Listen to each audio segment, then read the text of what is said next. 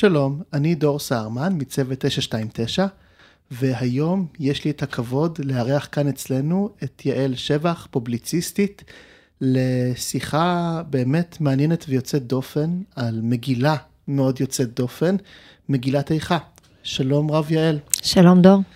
אמ, זו מגילה שככה באמת, כשעוד דיברנו קצת מאחורי הקלעים, את עוד אמרת לי עליה שכל פעם שאת קוראת בה, מוצאת בה משהו חדש, עמוק, מה זה היה? אני חושבת קודם כל כאילו שבאמת אה, צריך לדבר על האופן שבו המגילה הזו כתובה. אמ, אני חושבת שבקריאה הפשוטה של איכה, או אפילו בעצם השם של המגילת איכה, יש מין תחושה כזאת שאולי מדובר שאיכה היא מישהי, זאת אומרת, זה מדובר על אישה כלשהי שקוראים לה איכה, ובאמת בחלק מה, מהמקומות איכה ישבה בדד, יש מין תחושה שמדובר בדמות, וכשקצת מתעמקים יותר מגלים שהדמות היא לא איכה, זאת אומרת, איכה היא השאלה. והשאלה הופכת להיות בעצם, הסימן שלה זה הופך להיות דמות מאוד טרגית, ואני חושבת שכל פעם שקוראים אותה מבינים עד כמה הכותב, אה, שזה מיוחס באמת לנביא ירמיהו, כמו שאמרת לי קודם, אה, מאוד מאוד מתאמץ אה, לייצר בנו אפילו מין מניפולציה רגשית מאוד מאוד חזקה. במושגים יומיומיים, נורא פשוטים, זאת אומרת, כתוב כאן את הכותרת, הממלכה שהפכה לאלמנה, שבסוף באמת המושג זה אלמנה הוא מניפולציה. כאילו, נכון שבאמת... למה? כי זה אתוס. אלמנה זה חד משמעית, כשאתה שומע את המילה אלמנה, לא משנה מה תראה אחר כך, הרושם הראשוני שנוצר לך בראש זה שזה אה, אה, אנטיתזה לממלכה. והוא מתאמץ פה מאוד מאוד מאוד בטקסט כל הזמן לתת לך את התחושה בתיאורים ולרדת לפרטים הכי ויזואליים וגרפיים שייתנו תחושה שבאמת מדובר פה בטרגדיה של כאילו, של מפלה מאוד מאוד גדולה. וזה מטלטל כל פעם מחדש פשוט. זה מעניין מה שאמרת, כלומר אני אתעכב רגע על המילה הראשונה, איכה, זה בעצם הספר היחיד בתנ"ך שהשם שלו הוא מילת שאלה. כלומר, אה, נכון. איכה, ולא רק זה, אני חושב שאם היה בתנ"ך את סימני הפיסוק של ימינו, אז, אז בסיום, ה... או אולי אפילו אחרי המילה הזו היה מופיע סימן שאלה, סימן קריאה. כלומר, איכה, כן. זה, זה, יש פה איזשהו הלם. ובואי באמת נראה את הפסוק הראשון שאת בחרת שנתחיל אה, לדבר ממנו, והוא ממחיש, אני חושב, בדיוק את הגישה ואת הרעיון שהב, שהבעת אותו. בואו נעבור ונראה ונקרין בשקופית הבאה את הפסוק. כן, זה מתוך איכה פרק א' פסוק ב', בכו תבכה בלילה ודמעתה על לחייה, אין לה מנחם מכל אוהביה, כל רעיה בגדו בה, היו לה לאויבים. הפסוק הזה בשבילי הוא הרבה יותר מפסוק שכתוב במגילת איכה. כשאני מספרת את הסיפור שלי ואני מגיעה לרגע הבשורה, אני תמיד אה, מחפשת את המילים כדי להסביר את התחושה הזאת. וזה פשוט בדיוק ככה, זאת אומרת, מבחינתי, הבכות תבכה בלילה ודמעתה לחייה ואין לה מנחם מכל אוהביה, כל רעה בגדו, בגדו בה, היו לה לאויבים. ואני יכולה כאילו ממש להסביר את זה בחוויה הזאת של לשבת, לא משנה מה השעה. כתוב פה בלילה אמנם, אבל זה באמת לא רלוונטי, זאת אומרת, יכול להיות עכשיו 12 בצהריים והתחושה היא שעכשיו לילה. ודמעתה לחייה, זאת אומרת, הדמעות זולגות וזה לא מפסיק, זאת אומרת, יש משהו שאפילו קצת מאיים, קצת מפחיד, שאתה לא מצליח לשלוט באותו רגע, ש, שהכל הכל נשבר. זה הרגע שבו הכל נשבר, זה, זה הרגע שבו הכל זה נשבר. זה מצב תמידי, כלומר אפילו זה מעבר לבכות תבכה, תמיד הדמעות תמיד, נמצאות. כן, הן מונחות על לחייה כל הזמן ואין לה מנחם, התחושה הזאת גם של אין לה מנחם, יש איזה רצון כזה, כשאתה רואה מישהו נשבר, מהר ללכת אליו, לחבק אותו, ולא נורא, הכל בסדר. וזאת לא נחמה, זאת אומרת, אין, אין נחמה. אין נחמה בשלב הזה, שום נחמה, ויותר מזה, ככל שאתה מנסה את הלא נורא ואת הבואי, אני אעזור לך, אתה רק הופך מ... זה מ, כל ריאה מאוהביה, בדיוק, זו תחושה כזאת של, מה אתם, אתם בוגדים בי, בזה שאתם לא מאפשרים לי שנייה אחת להגיד, נשבר, ואתם רק מנסים אה, למנוע ממני לבכות, זו תחושה כזאת שבאמת כולם הופכים לאויבים, בלי קשר לזה שבאמת העולם נצבע בשחור, בשלב הזה העולם נצבע בשחור, ואז באמת, לא משנה מי אתה, אתה לא מצליח להחזיר את האמון, לא בבני אדם, לא בכלום, זאת אומרת, אין, אין אמון, הכל שחור, הכל חושך. וזה רגע שגם הוא סוג של נצח, זה לא משהו שאפשר להגדיר אותו בזמן. אמרת קודם, זה, זה, זה, זה מצב סטטי. אה, כן, בסוף הוא עובר, אבל עדיין הוא, הוא בתחושה מאוד נצחי. זה, כלומר, את מביאה פה באמת את, ה, את הכאב של הסיפור האישי שלך, ובאמת אל מול הכאב של איכה, של החורבן, שבו, במיוחד אגב בפרק א', זה מאוד בולט, המגילה הזו מחולקת לחמישה פרקים, כשבמידה רבה גם כל פרק הוא מעין אה, קינה. כן, זה סוג של הספד, הספד כן, כן. פרק אחרי פרק, כן. ממש קינה. והפרק הראשון, אני חושב, הוא תופס כל כך חזק, כי זה הפרק שבו ירושלים באמת הופכת לסוג של אישה אלמנה. כלומר, קודם כל את המבט פה. כן, אני, אני כל הזמן גם חושבת לעצמי, המילה הזאת, אלמנה, שאני ממש הולכת איתה כבר שלוש וחצי שנים, היא נדבקה אליי כמו משהו שאתה לא רוצה שידבק אליך, כן. ואני ממש מפרקת אותה הרבה פעמים כדי להבין מה המשמעות שלה. ואחד מהפירושים שככה קיבלתי על המילה הזאת, שבעצם אלמנה מלשון אילמות. שבעצם נגמרו לה כל המילים, ואני חושבת שפה באמת אה, בתיאור הזה של ירושלים, אמרנו קודם את הסימן שלה, סימן קריאה. נכון. בגדול, אה, זאת אומרת, אני חושבת שאם אה, פעם היה, היה סטורי, או היה, לא יודעת, אינסטגרם, או כאלה דברים, כל המגילה הזאת לא הייתה נחוצה אם היו שמים את ירושלים בלהבות וכותבים בגדול את המילה איכה. זה היה מספיק. זאת אומרת, זה, זה מהדהד, ואתה עומד שומם, משתומם ממה שאתה רואה, בלי להצליח, לה... זאת אומרת, אתה הופך לאילם, פשוט מאוד. זאת אלמנות מלשון אילמות. וזה, אני חושבת שכאילו, קשה לנו להבין את זה, כי אנחנו כל כך הרבה זמן לא רואים את ירושלים בבניינה, זאת אומרת, אנחנו לא מכירים את ירושלים בבניינה, ואפשר לנסות לדמות את זה ללא יודעת, איזה אה, ארמון המהרג'ה או משהו כזה, שכאילו באמת פתאום ברגע אחד, שהוא היה כאילו אש שתמיד דלקה בו, והכל, שירת הלווים, ברגע אחד הכל חרב, וזה לא שרק לעם ישראל זה היה מקום קדוש, זאת הייתה אימפריה. ובגלל זה זה כאילו... אין. אילמות, כן. פשוט אין, זה אילמות. זה...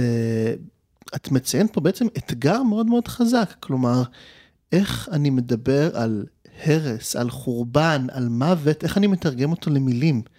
זה משהו שבאמת, את, את אומרת יפה, כלומר, הייתי יכול לצלם, היום אני יכול פשוט לצלם את זה, להראות את, ה, את האסון הזה. אנחנו גם יודעים שם יש ניסיונות כאלה, כן? אם ניקח רגע לאירוע אה, קשה אחר בהיסטוריה של העם, אז השואה למשל, אנחנו יודעים שהקולנוע למשל מנסה לטפל בזה הרבה מאוד פעמים. היה גם את המיזם, אה, הסטורי של אווה, נכון. שניסו, שזכה לתהודה אה, בינלאומית. ו- ואנחנו יודעים שהמון אנשים, לא יהודים, כלומר, אנשים שעבורם זה, במיוחד צעירים, זה היה עבורם המפגש הראשון פתאום, והם היו בהלם. כן, כלומר, כן. זה הכוח באמת של תמונה, אבל פה אין לנו תמונה. אנחנו צריכים, נכון. ויותר מזה, משהו מאוד מעניין על איכה, לא, בניגוד לנגיד אה, ספר ירמיהו, או ספרי מלכים שמתארים את החורבן, פה אנחנו, אין פה תיאור של ואז באו הבבלים ושרפו את המקדש וכבתה האש וכולי. יש פה תיאור של רגשות פשוט. פשוט, ולא רק רגשות, גם באמת, אם אני אדמיין לעצמי את, ה, את מי שיושב וכותב את זה בעצם, יכול להיות שהוא נמצא בשבי, אה, צופה בחורבות ירושלים, יכול להיות שהוא בכלל נמצא בבבל ויושב וכותב, הוא, הוא, הוא משחזר בעצם, אה, אפילו לא רגשות, יותר סוג של הפקת לקחים כזאת. זאת אומרת, יש מין כזה אה, הרגשה שחוזרת על עצמה כל הזמן בכל מיני מקומות, זקני בת ציון העלו עפר על ראשם, זאת אומרת, דברים שהוא ראה והוא משתמש בהם כדי, עוד פעם, כדי להפעיל מניפולציה בקורא. זאת אומרת, תבין, שנייה, תעצור שנייה, תבין, יושבים זקני ירושלים, הצדיקים הגדולים, ובוכים ומתאבלים ומתפלשים בעפר, זה ניסיון באמת, כמו שאמרת, לעורר אותנו לרגש בלי תמונה. בואי באמת נראה את הפסוק הזה, זה, כי זה בדיוק הפסוק הבא שאת בחרת. כן, אה, איכה פרק ב', פסוק י', ישבו לארץ, ידמו זקני בת ציון, העלו עפר על ראשם, חגרו שקים, הורידו לארץ ראשן בתולות ירושלים. זה, יש פה, זה גם תיאור וזה מרגיש כמעט כמו ציווי. אני, כשאני קורא את הפסוק הזה, אה, אני צריך להעלות עפר על ראשי וללבוש שק וכולי. זה התחושה הזאת היא באמת ש... אני עוד פעם, אני אה, מאוד ממשילה את זה, מחזירה את זה לסיפור הפרטי שלי, כי מבחינתי באמת, אה, זאת הדרך שלי, להבין את מה שקרה שם בירושלים ואת מה שמגילת איכה מנסה להסביר לנו. אני ממש זוכרת את, ה, את הרגעים האלה שבהם קיבלנו את הבשורה ואת הכמה שעות אחר כך, שבהם בעצם אתה לא מצליח להבין, יש מין רצון כזה לצעוק לעולם, תעצור. תפסיקו לנסוע בדרכים, ת, תפסיקו לשדר רדיו, תפסיקו לזוז, אה, כולם עכשיו ללבוש עפר. כולם עכשיו שק ואפר, כאילו, איך אתם ממשיכים להתנהל כרגיל כשכזאת חורבה קרתה? ו, ובאמת, הדימוי הזה, זקני בת ציון, מבחינתי, כש, כשהמושג הזה מונח פה ככה בצורה כזאת, אז הכוונה היא לא סתם לאנשים מבוגרים. זקני בת ציון זה כאילו באמת היו ראשי ההנהגה. המכובדים, המכובדים ביותר. המכובדים ביותר, שפתאום העלו עפר על ראשם, הכוונה היא שהם פתאום שתקו, פתאום התכנסו כזה, עוד פעם, זה, בלי מילים, זאת אומרת, אתה רק רואה אותם עושים את המעשים האלה, ואתה מיד מרגיש כאילו, אוקיי, אז כולנו צריכים לעשות אותו דבר, וגם בתולות ירושלים, שזה גם עוד משהו שמצטרף לקבוצות אנשים שאתה מסתכל ואתה אומר, זה לא המקום שלך להיות עם האפר הזה. אבל, אבל עכשיו זה, זה מה שצריך לעשות, כולנו. כלומר, אנחנו רואים בעצם בפסוק הזה, שזה ממש מעין ניגוד. כלומר, הייתי יכול להגיד... אה, והעניים והמסכנים והזה, וכולם נכון. רע להם, והזה העלו עפר, זה הגיוני, אבל פה יש פה מעמד של חגיגה, כן, אז זקני הזקנים המכובדים, אה, בתולות ירושלים, כן, הנערות הצעירות שאמורות לחגוג ולשמוח ולרקוד, אה, אבל גם הם צריכים... כן, אה, והם הוויזואליות. זאת אומרת, מה שבעצם הנביא כותב כאן, הוא מנסה לייצר לנו תמונת מצב ויזואלית עד כמה שאפשר סטורי. סטורי, בעצם יש פה סטורי. סטורי, הוא, הוא לא, אין לו תמונות, יש לו רק מילים, והוא ב, ב, ב, באמצעי הזה, כבר אלפיים שנה בעצם, מטלטל לנו את הלב עם, המילה, עם המשפט הזה, המאוד מאוד מאוד קשה של העלו עפר, אנחנו... כאילו היום בן אדם יודע מה הפירוש להעלות עפר, וזה התחיל כן. שם. זאת אומרת, מבחינתנו להעלות עפר זה באמת להתאבל. וזה, זה, אפשר לדמיין את זה, אפשר ממש לדמיין את זה בעין.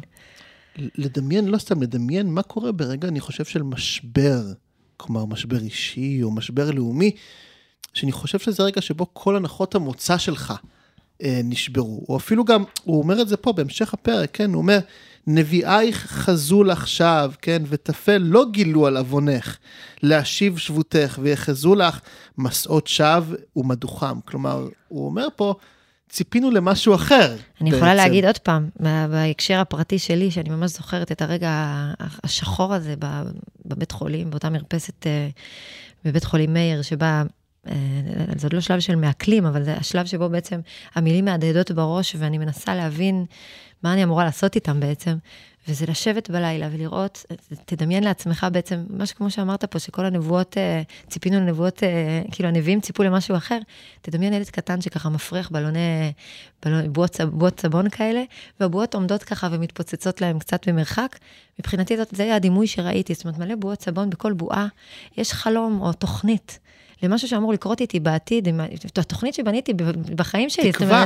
זאת אומרת, כן, התקווה, החיים, אפילו, אפילו השגרה, כן? אפילו סתם, נכון. הדברים הכי פשוטים, הבת מצווה לילדה שלי שאמורה להגיע עוד מעט, אה, מסיבת פורים שאמורה להתרחש עוד מעט, וככה בעדינות, אה, אומנות אכזרית במיוחד, לקחת סיכה ולפוצץ באותו לילה, כל בלון כזה, כל בועה, וזה באמת... אה, רגע של שבר מאוד גדול. זה שבר כי אני חושב שבאמת המונח הזה של אה, תקווה אל מול איכה, כן? ממלכה מול אלמנה. התקוות שלנו, ואני חושב שזה גם בולט גם בסיפור שלך וגם במגילה, זה לא שהתקוות שלנו הן, אני אהיה יום אחד אדם אה, עשיר וחשוב, וזה. התקוות, אנחנו אפילו לא יודעים להגיד את זה לעצמנו, נכון. ובעצם בכל יום אני אומר, לה, אני, אני לא חושב על זה בכלל. אבל יש לי תקווה שאני אקום בבוקר ויהיה בסדר ו... זה אפילו לא תקווה, זאת אומרת, כן, הייתי אומרת... אקסיומה. אקסיומה, בדיוק, אקסיומה. אפילו אמונה זה לא נכון לומר, זה באמת נכון, אקסיומה, פשוט זה, תמונת מצב שגרתית לגמרי, שברור שככה יהיה, זה מובן מאליו ברור, שברגע אחד פתאום אתה מבין שזה לא, בכלל לא היה מובן מאליו, וזה כבר איננו. ואני חושב שזה גם מה שקורה ברמות לאומיות, כלומר, גם לצורך העניין באמת ספר איכה, שחשבנו שתמיד יהיה בית מקדש ותהיה ירושלים ויוקרבו הקורבנות. כי מה שקרה אתמול יקרה גם מחר, כלומר יש איזשהו, מעבר לה, להבטחה האלוהית שאנחנו יודעים שמגולמת תמיד בסיפורי התנ"ך, והברית שנכרתה, יש גם פשוט את היומיום. נכון. כלומר, אתה, אם אתה אדם שחי בירושלים, כן, במאה השישית לפני הספירה לצורך העניין, ואתה רואה כל בוקר את הכוהנים הולכים ומקריבים קורבנות, כן, ממש המציאות הריאלית עצמה.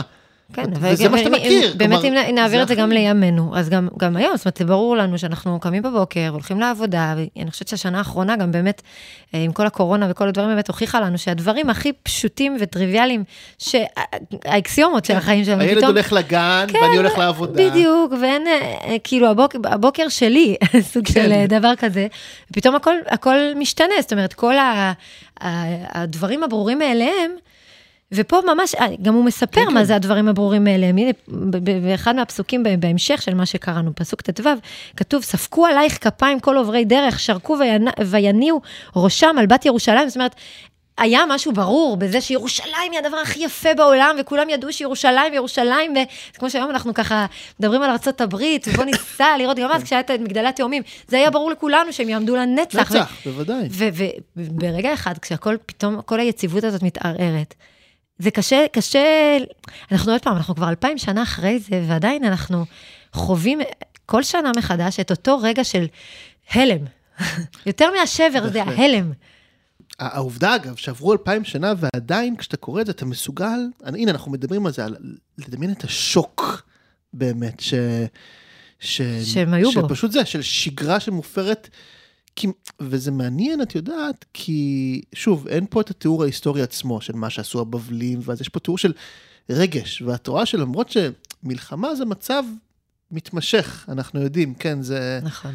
זה, אבל עדיין, למרות שזה מצב מתמשך, יש איזה בום שנוחת עליך פתאום. כלומר, אה, אתה אף פעם לא באמת מצפה. אני, אני חייבת אבל בכל זאת לומר שאני יודעת שזה קשה לומר את זה, אבל צריך, אה, בשביל להיות אה, אנושי, צריך להזכיר לעצמנו שיש מציאות כזו של חורבן. זה חוזר על עצמו פעמים רבות בהיסטוריה, כן? זה לא אירוע חד פעמי, זאת אומרת, כשחרב בית המקדש בפעם השנייה, אה, זה בסך הכל היה לא המון זמן אחרי הפעם הראשונה שבה הוא חרב, כן? כאילו, זאת אומרת, היה איזה טווח זמן, בית המקדש השני עמד בסך הכל 70 שנה. לא היה פה איזה, או לא, סליחה, הוא עמד 400 שנה, נכון. 400 שנה. אבל גם 400 שנה האלה, זאת אומרת, הזיכרון ואולי הטעם המר מהחורבן הקודם, כן. עדיין היה קיים. זאת אומרת, גם עכשיו אנחנו מדברים על חורבן, כשהשואה... אה, כן, היא אקטואלית היא כמעט. מאוד- זה- היא- יש היא בצל, חיים בינינו בצילה, כן. אנשים שעוד היו שם. ו- ולכן זה גם תמיד חלק מה... מה אה, ידיעה שהעתיד, עם כל היותו שגרתי ויציב, כל רגע יכול להתערער וליפול. אז, אז בסופו של דבר, כשאתה מסתכל על, ה- על ההלם הזה שיש פה ב- בחורבן הזה, זה- לכן זה כל כך אקטואלי, לכן קל לנו כל כך להתחבר לזה, כי אנחנו מסתכלים ואנחנו אומרים, אנחנו רוצים שגרה, זה מה שאנחנו מבקשים, רוצים, מבקשים יציבות, מבקשים ביטחון. איך? איך? כי אנחנו יודעים שבעצם איכה לא הייתה הפעם האחרונה. נכון, ואנחנו. רוצים לשמור אותה, לשמר אותה יותר נכון, את התחושה המבהילה הזאת שזה אה, קרה, כי זה יכול לקרות שוב פעם. מעניין. סוג ש... לא, זה ממש מעניין. כלומר, הזיכרון ההיסטורי כמשהו שאמור גם פסיכולוגית לאפשר לי התמודדות עם נכון. מה שיקרה לי בעתיד. אני חושבת שכל מי שעבר משבר בחיים שלו, כל מי שחווה אה, תחושה כזאת שפתאום היציבות שלו מתערערת, חי בצורה אחרת בעולם מבחינת הנקודה הזאת, שהוא הוא ממצה הרבה יותר את, ה, את מה שיש לעולם הזה להציע, מה, לא מהפחד, אבל כאילו, כי מה שמניע אותו היום זה ידיעה שכל רגע הכל יכול להתערער. זה באמת, זאת אומרת, זה פסיכולוגיה, אבל זה גם באמת אה, מציאותי, זה כאילו. עובד. כן. זה, ככה זה, ככה אנחנו פועלים. אני רוצה רגע שנדבר על הפסוק הבא שאת בחרת. כן, פרק אה, ג'. אה, כן, פרק ג', אה, פסוק במ"ח, שאגב, פרק ג' הוא בעצמו פרק מאוד מעניין וגם יוצא דופן אפילו בתוך המגילה עצמה. יש בו תחושה בעיניי תמיד של משבר אישי מאוד זהו, זה, מאוד. פה זה הרבה יותר נוגע במקום האישי. כן, בואי. כן. אני אקרא אותו באמת. פלגי מים תרד עיני על שבר בת עמי. כן. פסוק כל- מרתק, מ- קודם כל, נתחיל בזה. ה- מה שאני רואה פה בפסוק הזה, זה, כמו שאמרת מקודם, זה אבל פרטי. זאת אומרת, אם קודם היה איזשהו סוג של הלם ציבורי, ושל באמת התיאור הזה שכולם יושבים בשוק, כאן יורד הנביא אה, לפרטים הקטנים של איפה זה תופס אותו. זאת אומרת, הוא פתאום מסתכל על כל זה ואומר, אוקיי, נשבר, עכשיו אני מתחיל לבכות על אותו שבר. Mm. עכשיו, השבר בת עמי הזה, הוא מדבר פה על שני דברים, גם באמת על חורבן כן, המקדש, ועל הג, הגלות ועל בעצם הנפילה המאוד מאוד גדולה של האימפריה היהודית שהייתה בתקופה הזאת. אבל גם מה שקרה, שהוביל בעצם לאותו חורבן. הרי חורבן לא קרה אה, באמת אה, בהפתעה. זאת אומרת, זה כן היה... למרות שלפעמים אה, זה מרגיש שזה בא כן, בהפתעה, אבל כן, זה לא. אבל אה, כאנשים מאמינים, אנחנו מכירים, יודעים ל- ל- ל- להגיד את כל הפסוקים האלה, ואת הפסוק העיקרי שמפני חטאינו גלינו מארצנו, זאת אומרת, אנחנו הובלנו את עצמנו למקום הזה, ו... אה, זאת אומרת, על שנאת חינם אה, גלתה ירושלים, חרבה ירושלים וגלו ישראל, אם בעבר זה היה על שפיכות דמים, ו... וכל השנאת חינם הזאת, שתמיד זה נשמע כמו איזה משהו, אה, לא יודעת, מיסטי, שבסוף השבר בת עמי הזה, אנחנו יצרנו אותו בעצמנו. זאת אומרת, עוד בזמן המצור, אנשי ירושלים, שרפו אסמים אחד לשני, mm. אוקיי? זאת אומרת, הם, הם לא קלטו באיזה סיטואציה הם נמצאים, כשאנחנו יודעים, היום בדורנו תמיד נוהגים לומר שאנחנו חזקים במשברים. אנחנו כן. מתאחדים סביב משברים, אנחנו יודעים ככה לפנק את החיילים שלנו, אנחנו טובים ב... ב פתאום אנחנו מאוחדים נורא כשקורה איזשהו משבר. כשקורה משהו נורא. שם זה לא קרה. שם, נכון. תוך כדי המשבר, עוד הם, הם שברו את עצמם בתוכם. ואחרי החורבן, גם עם, עם, זאת אומרת, היה הרבה מאוד זמן של, של אה, התפוררות, mm-hmm. של המנהיגות הזאת, של ההנהגה, שהובילה, אה, שהשנאת חינם התחילה אותה, אבל שהובילה בעצם להתפצלות הזאת בתוך, בתוך הגלות, שהיום אנחנו בעצם אוספים את השברים שלה mm. עדיין, בתקווה שבאמת זהו, אבל כאילו, אנחנו לא יודעים איך, איך, אה, איך נראה עם. מאוחד. זאת אומרת, אנחנו עכשיו מנסים לייצר את זה. מנסים לעשות את הפרויקט כן. הזה מחדש. כן. זה, את יודעת, גם את מדברת פה בהקשר הזה על, ה, על השבר, גם הפרטי, גם הלאומי, באמת, של עם שלא מצליח אה, להתאחד. הפסוקים האלה של פרק ג' שלהם אנחנו מדברים ממש עכשיו, הם ממש מעניינים, כי טיפה לפני פסוק מ"ח, אה, המחבר של איכה כן יהא זה מבחינתי ירמיהו או כל אדם אחר, הוא גם מתאר פה אה, ששחי ומאוס תשימנו בקרב העמים, פצעו לנו פיהם כל אויבינו, פחד ופחד היה לנו הסט והשבר, ואז הוא אומר, כן, ופלגי מים, כן. זו המסקנה שלו בעצם, אני חושב, מכל המצב שהוא מתאר, כלומר, הוא מתאר פה גם מצב שבו היה לנו איזשהו אה, מעמד בעולם, כלומר, זה הופך פ... לרגע פתאום עניין של יחסים בינלאומיים, היה לירושלים איזשהו מעמד, ובעקבות המשבר הזה, אה, כן, פתאום. לא, לא, גם לא באו ועזרו, אלא פתאום אנחנו... להפך. זה, זה, הוא אפילו לא אומר אגב שבאו ו... והם הרגו אותנו, אלא פשוט, זה, ממש מתאר דינמיקה אנושית של הם אמרו עלינו דברים רעים. הם, הם, הם צקצקו בלשונם. הם, הם צקצקו, הם בזו לנו. הם בזו לנו, כן, הם התייחסו בציניות. זה אפילו יותר מעליב. אני חושבת שאנחנו טובים בזה גם כעם, זאת אומרת, בטח כשאתה מסתכל על איזושהי אימפריה, כשקורה לה משהו, אז יש איזה באוטומט כזה, זה... אה, אה, כזה... אה. עכשיו הם יודעים איך זה כן, מרגיש. כן, בדיוק. עשינו, אז אנחנו טובים בזה גם, עשינו את זה כמה פעמים, כן? עכשיו, זה לא ממקום פה, הוא מתאר אותם כאויבים, כן? כן. זה, זה לא, אני לא חושבת שזה נובע ממקום של באמת עוינות, כמו ממקום לא. של פשוט באמת סוג של שמחה לאיד. על, על באמת תקופה מאוד מאוד ארוכה שבה ירושלים, שהייתה אימפריה מאוד מאוד גדולה, שימשה לאומות העולם במובן מסוים גם כ... אה, אה, אצבע בעין, נגיד. Hmm. הייתה מאוד עשירה ביחס לאיך שהעולם היה בתקופה הזאת, והיא, אה, זאת אומרת, היא, היא שימשה את אימפריית רומי, והייתה בעצם איזה משהו ש... כאילו, כמו שאמרנו, אתוס קודם, זאת אומרת, משהו שלא יכול ליפול ולא hmm. יכול להישבר, וכשפתאום זה נשבר, אז זה כזה, אה, יופי. הנה, סוף סוף כן. הם, הם קיבלו קצת ממה ש... אז, אז אפשר להסתכל על זה גם, כאילו, זאת אומרת, גם גלינו, ויש, עד היום כולנו יודעים, כאילו, את, את השער טיטוס האיום, שאני לא מאמינה שהוא עדיין עומד שם, זה כאילו כבר, זה... זה, זה כבר פוסט, כלומר, זה מעניין שאת מקשרת נורא בין החורבנים, כי אחד זה באמת ה... נכון, אבל לא, מבחינתי זה על אותו, באותו, אני מדברת על, על חורבן, על, לא, על, על חורבן אה, האימפריה היהודית, הרבה יותר מחורבן ירושלים, שבסוף, אתה יודע, זה, זה תשעה באב, זה שני החורבנות, שניהם קרו באותו לא, זמן. לא, לא, אני בעד. אבל כשאתה מסתכל על כאילו על שער טיטוס, בסדר, שהוא עדיין עומד, זה, זה הזוי לומר את זה, אבל הוא עומד שם גאה ושמח, ומה מצויר עליו? אותם גולים שבעצם עם כל אוצרות ירושלים הולכים, אה, אה, כאילו, זאת אומרת, זה משפיל. הלב נצבט. הלב כואב אה, להיות שם ולראות את זה. וזה לא, כאילו, אני, אני, אני כועסת, זאת אומרת, כולנו כועסים על זה, זה לא פייר. זאת אומרת, אתם אמ-, הייתם אמורים ל, ל, לבכות על זה. להגיד, אוי, אבל, אבל למה? אבל זה ירושלים, זאת אומרת. לבכות, ובמקום זה צחקתם עלינו. ו... אני גם חושב, כלומר, באיך שאני קורא את הפסוקים האלה, ואת איכה ואת הלעג, אני רואה פה גם אה, עניין אה, בין דתי. כלומר, אפרופו התיאור של ירושלים ושל העם, הממלכה כ- כאלמנה, כלומר, כמי שהוסרה, אה, הרי למה היא הופכת לאלמנה? כי הוסרה ממנה ההשגחה האלוהית השכינה. בהקשר הזה, השכינה נכון. או האל, כלומר שהוא גם מין דמות של, סוג של גבר פטרון כזה, מגן ועוטף ו- וגיבור חיל ממש, גם כלומר, אל בכמה תפקידים. ובשלב הזה של החורבן, גם יכולים, כלומר, בהקשר הזה עמים, אבל יכולים גם, אה, כן, אה, מה שנקרא במרכאות נשמות טובות, כן, מסביב, שאומרים כזה, נו, ואיפה הוא עכשיו? נו, אז איפה, איפה אלוהים היה בשואה? כן, השאלה... לא, איפה, אתם כל הזמן אומרים שזה, אה, ומדברים, כן. וזה, ואיפה הוא?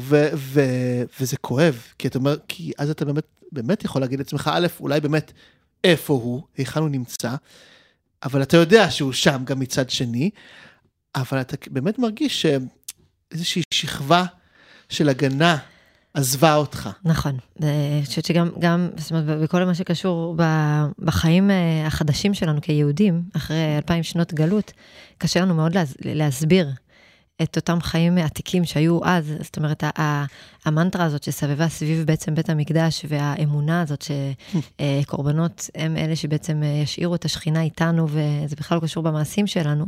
היום אנחנו נמצאים במקום אחר, זאת אומרת, אני חושבת שהדרגה הרוחנית שבה היהודי הממוצע נמצא היום, אה, אני לא, לא, לא רוצה בהשוואה, אבל היא נמצאת יחסית במקום גבוה. למה? דווקא בגלל שאין לנו בית מקדש. כן. כי אנחנו בעצם מייצרים כל אחד בתוכו את השכינה הזאת. זאת אומרת, מבקשים לייצר כלי, אה, בית מקדש מעט, שדרכו ניצור תקשורת עם הקדוש ברוך הוא, שאני חושבת שכל יהודי מאמין מייצר את ערוץ התקשורת הזה בינו לבין, לבין השם, שאני חושבת שבסוף, זה, אם היה בית מקדש, זאת אומרת, בתקופה ההיא, זה, זה קצת מוזיל את זה. כי אם יש בית מקדש, זאת אומרת, בסדר, שם יקריבו את הקורבנות. ושם הכוהנים זה שם, שלהם. בדיוק, הם מדברים עם, ה- עם האלוהים. אנחנו אה, סומכים עליהם, סומכים את ידינו עליהם.